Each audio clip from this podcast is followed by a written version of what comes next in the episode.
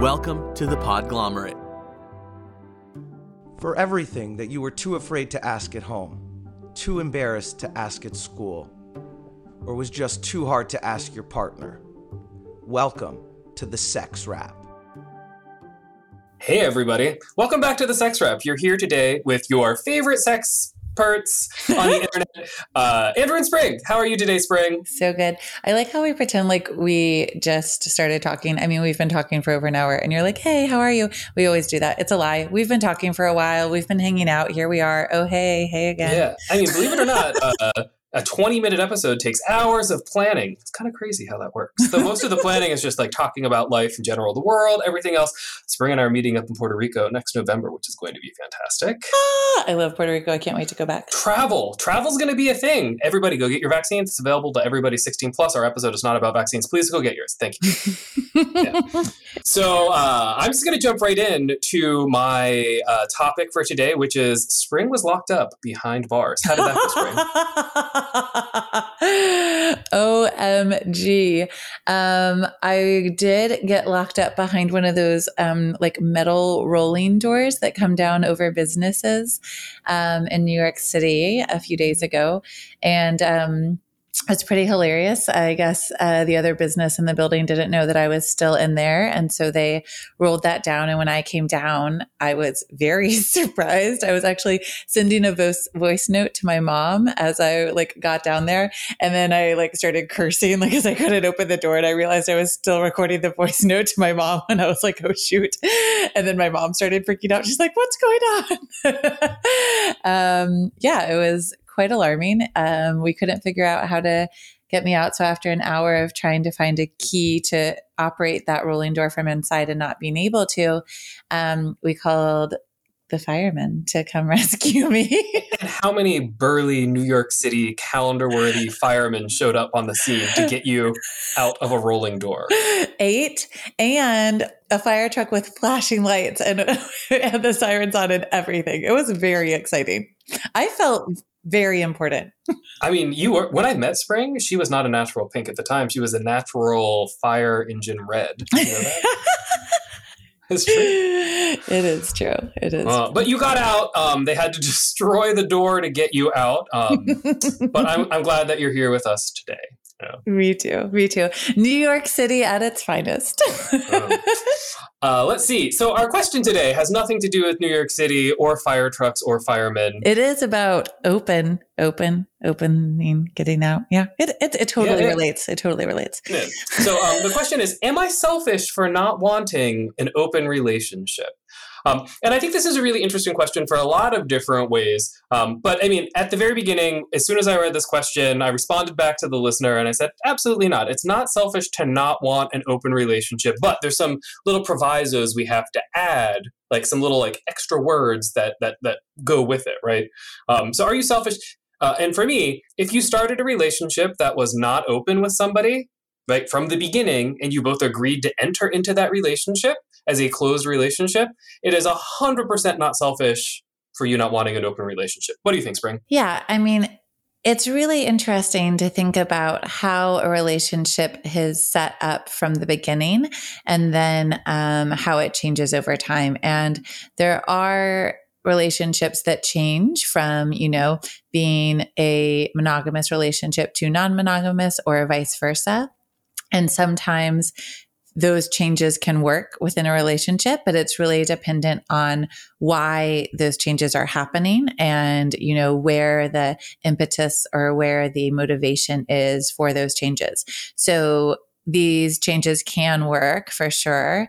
Um, but a lot of times, if you have set up to have a monogamous relationship, um, it is pretty challenging to try to change that, right? And it sounds like in this one, I, we're assuming that maybe there's wanting a change in the style of the relationship.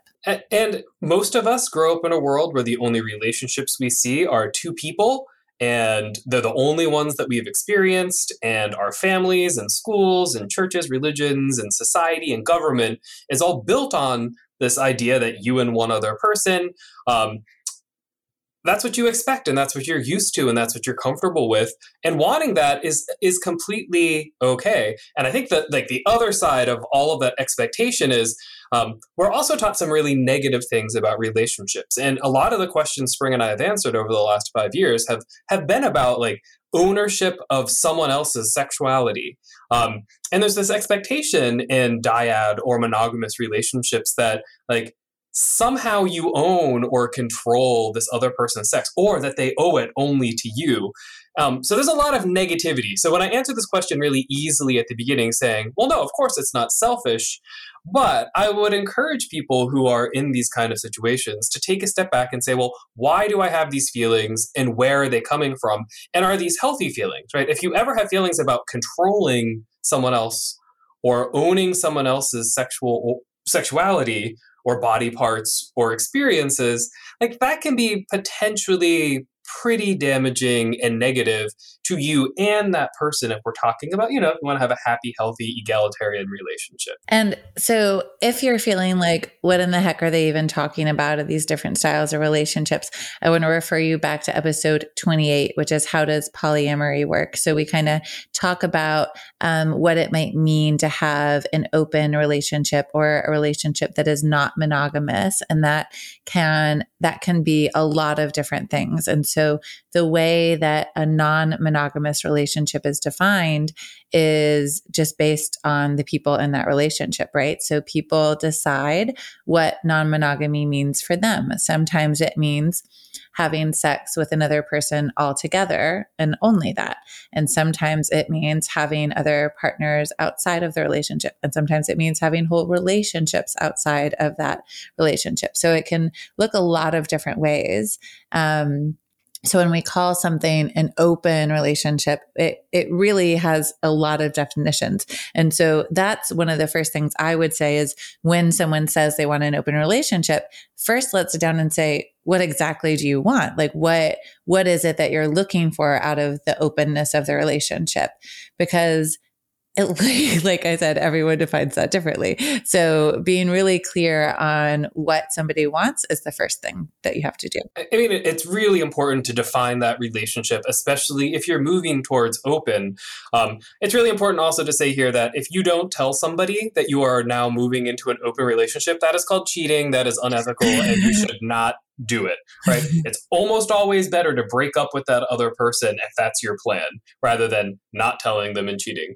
Um, and I, mean, if we're talking about moving into an open relationship, not only is it important to define what that relationship's going to look like, what are the rules, what are the boundaries, what are the activities, who, what, where, why, when, like all of that has to be answered if you're changing into the relationship um, with somebody else.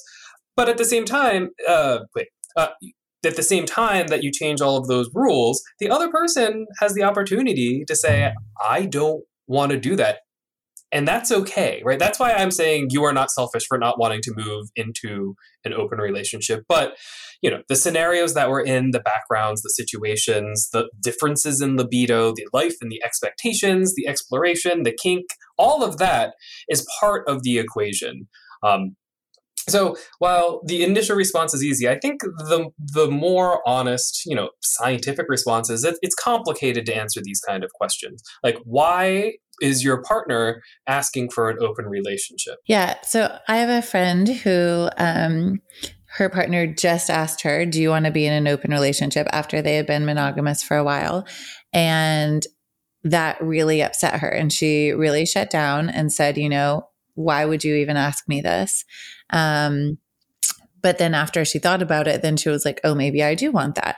and, you know, so a lot can come up just in this question. So it can be, you know, like, oh, OMG, what am I doing wrong? Or what needs am I not meeting? Or why would they want to ask me for that? And all of that comes up very strongly, right, in this moment. And there's a lot of emotions associated with um, why you might imagine that your partner is asking for this. Well, and that's all based on what I was talking about at the beginning. Like we have all of these big societal expectations of how we fulfill someone's needs and how we fulfill someone else's needs. And it can feel like I failed at the most important and the simplest of all of my tasks as a human being. Um, and, and I think that what Spring is saying is really important. It brings up all of these emotions, sometimes positive, very frequently negative, and a lot of really judgmental kind of like self judgmental emotions come up as well. Um, I have a friend who just had the same situation, um, but I'll talk about that right after break. Um, we'll be right back, everybody.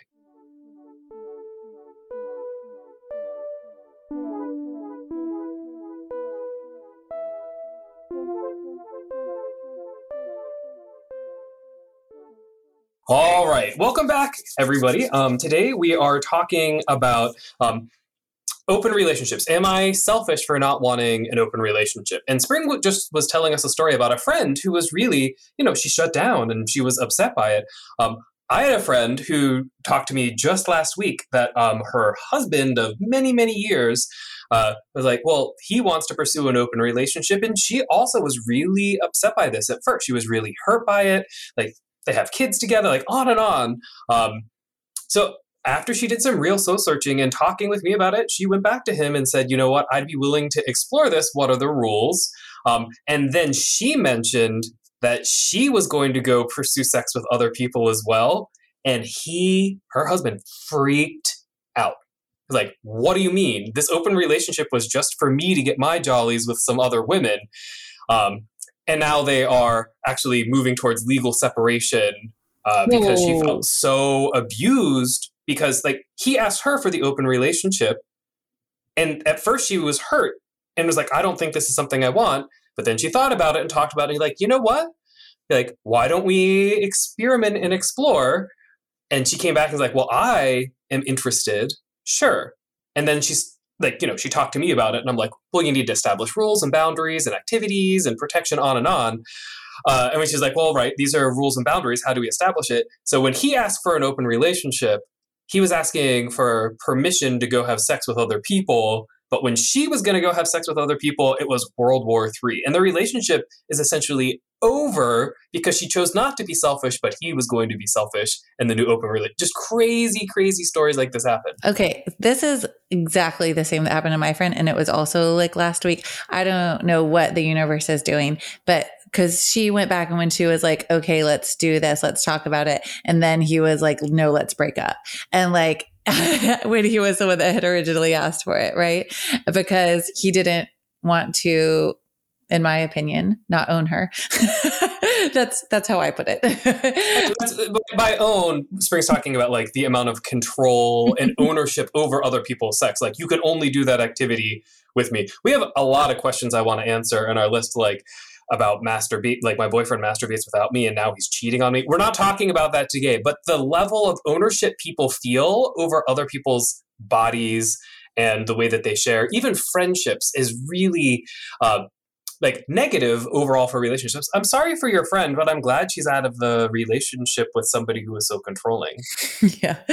I mean, I think that, you know, these examples that we both have of in our lives of these um, of people wanting to like shift the dynamics of a relationship are really important for us to think about, you know.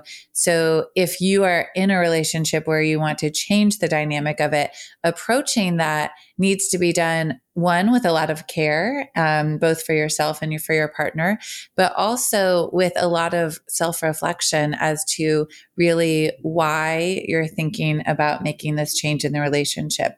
And is it because the relationship isn't working in some way? Is it because um, you just met someone you thought was hot? is it because, you know, like really examining what is underlying that so that there is um, this ability to clearly communicate with your partner about what it is that you're wanting and why. And, and and it can really be great for some people to change the relationship style because they might have gotten into a relationship style just because they thought it was the only one or the only way. And maybe they didn't really have a lot of conversations about the style of relationship they wanted at the beginning. And so maybe it is great to do that. Um, and it can it can also be traumatic and hurtful. So there is a lot of self examination that has to happen first. It's really important to know that if you're moving in or if you're asking the question, like maybe we should think about an open relationship, everything in your relationship can change right? Like your relationship with the other person needs to change as well. And like Spring said, you have to do a lot of soul searching, reflection on what you need and why you're asking for this change. And there's always a chance at the end of it that your relationship will be over, right? Because we build relationships based on expectations. And when we change some of those foundational elements of a relationship, it is possible that the outcome is that relationship is no more.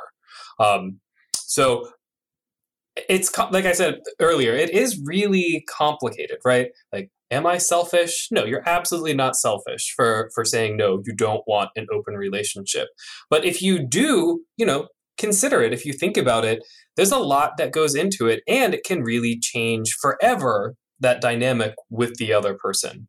Yeah, there's a lot of other stuff that we could talk about. Um, very frequently, um, we have uh, male identified people who ask for open relationships, but they only want other women to come in the bed, forcing their partner to act as bisexual if she is not. That can be kind of problematic.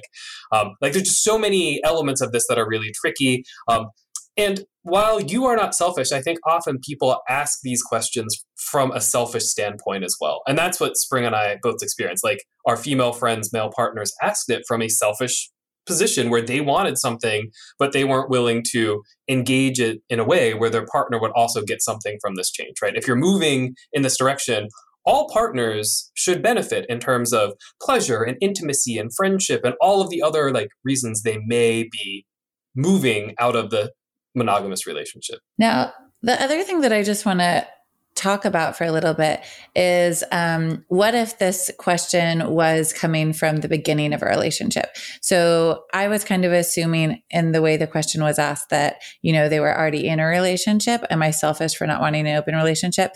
But I would also like to consider that maybe this question is coming from um, a person who's you know just talking to someone and they're just like interested in dating um, and the person is suggesting we start with an open relationship. And so um, I think that, you know, there are some different issues there because we're kind of talking about like what happens as you navigate and change this. And what I love if this question is like from the beginning, then I love that, first of all, there's some open communication about what the relationship might look like and how we actually start to set that up from the beginning. I mean, that is a, a, really great way to look at it. I tell people all the time all relationships are open relationships until you have that conversation and close it down. like, all relationships, like unless you, I don't, ex- I don't like that phrase. Close it down. all relationships, commit to monogamy. right. All relationships until you have a conversation that defines the relationship and the expectations that you have with sharing GTR, parts of your sexuality with other. Yeah, um, yeah. All relationships start as open relationships, and I, I mean, I think asking this question at the beginning shows that there's going to be some pretty good open communi- communication. I also think that there's a lot of people because of those expectations are immediately going to shut it down and be not interested in having you as a sexual partner if you're asking this question early because it brings up insecurities with themselves and everything else. But um, from the beginning it can be a really great way to get to know somebody um, and perhaps build an affirming relationship where you can have all of your emotional intellectual and sexual needs met by partners right? Like that's the real allure of all of the different kinds of poly that there are is that you know there's this fantasy that there's one person who can fulfill all of your needs. That's just not true. There is no perfect, there is no the one. Like, that's a fantasy. Um, so people move into poly for a lot of different reasons because you can have a lot of people surrounding you who all love you and who all support your needs, and you can support theirs in different ways. Um, and talking about this from the beginning of a relationship could be amazing, right? Because you could find your best one in a whole bunch of different categories this way. But a lot of people just aren't prepped for it. So maybe if you're listening to this episode, you can do some reflection and be like, eh, this is not for me. Or, you know, what? Maybe I need more than one person to make me feel fulfilled, like sexually and intimately and socially and intellectually. Um, and realize that there is no perfect one. And, you know, having these conversations at the beginning of a relationship and trying things and trying, you know, um, to have a lot of dialogue about it and like to check in with each other and to share um, is really great practice. Even if, you know, you decide that you then want to go into a monogamous relationship, great. But having all of these conversations gives you, first of all, that time to be reflective and to understand what you really want.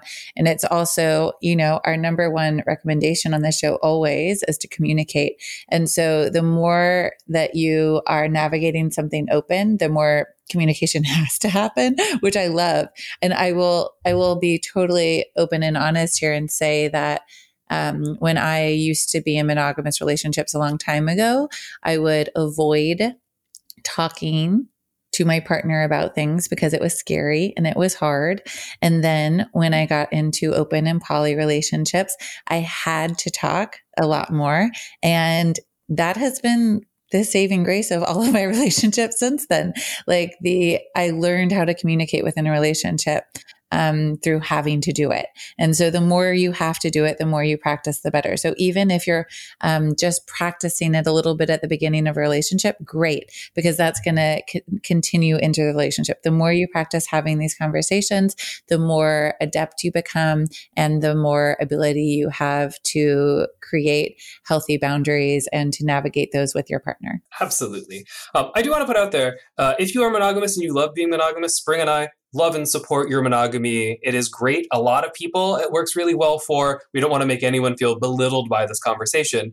Um, but we know that there's a ton of people out there who would love to do some non monogamy, and we fully support that. Um, and I love what Spring was just saying. Like it, it was non-monogamy that taught her how to talk about relationships and how to set up those boundaries. It's kind of the same way that um, you know, a lot of the conversations that we have about what does consent mean and what does consent look like come from people doing bondage and domination, like you know, like mm-hmm. getting into some pretty significant um, kink.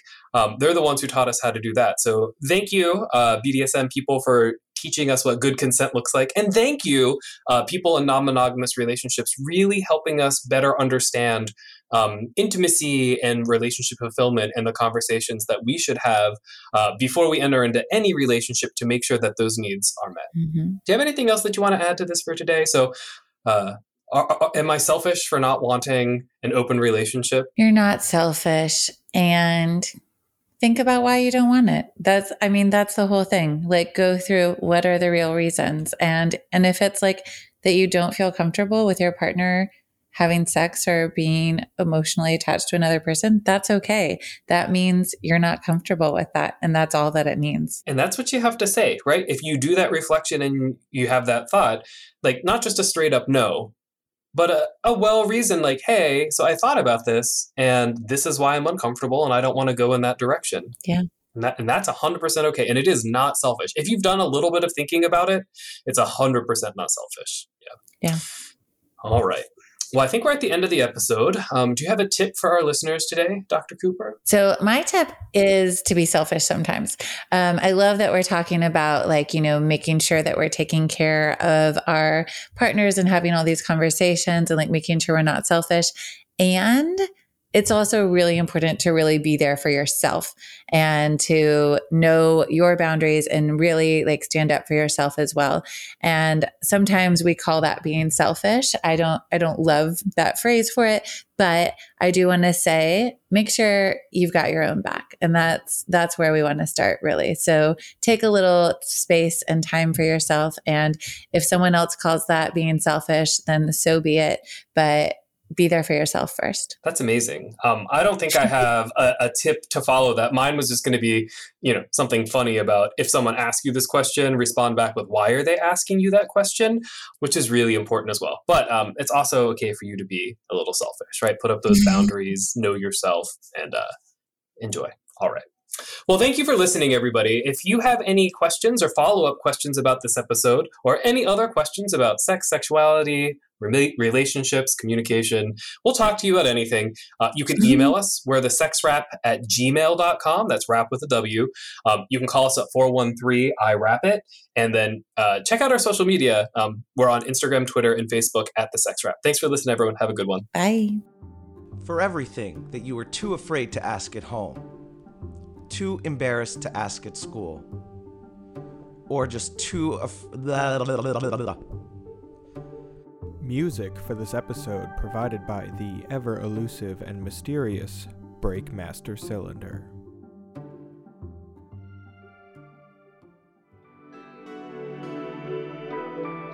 The Podglomerate. A Sonic Universe.